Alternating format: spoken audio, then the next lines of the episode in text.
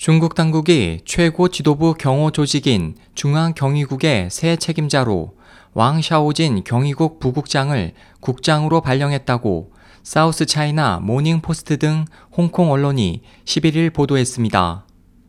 이번에 발령된 왕 국장은 최고 지도부의 거처인 중난하이 경비를 책임지는 중앙경위단 단장직도 함께 맡게 됩니다. 보도는 2007년 9월부터 경위국장을 맡아왔던 차오칭 중장에 대해 최근 베이징에서 열리는 양회에 베이징 군구 완장을 착용하고 참석한 것으로 보아 베이징 군구로 이동한 것으로 보인다고 전했습니다.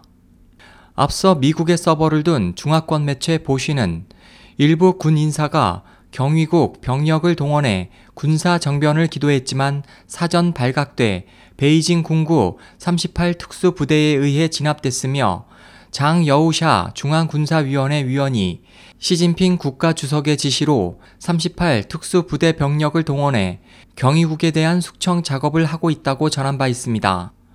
SOH 희망지성 국제방송 홍승일이었습니다.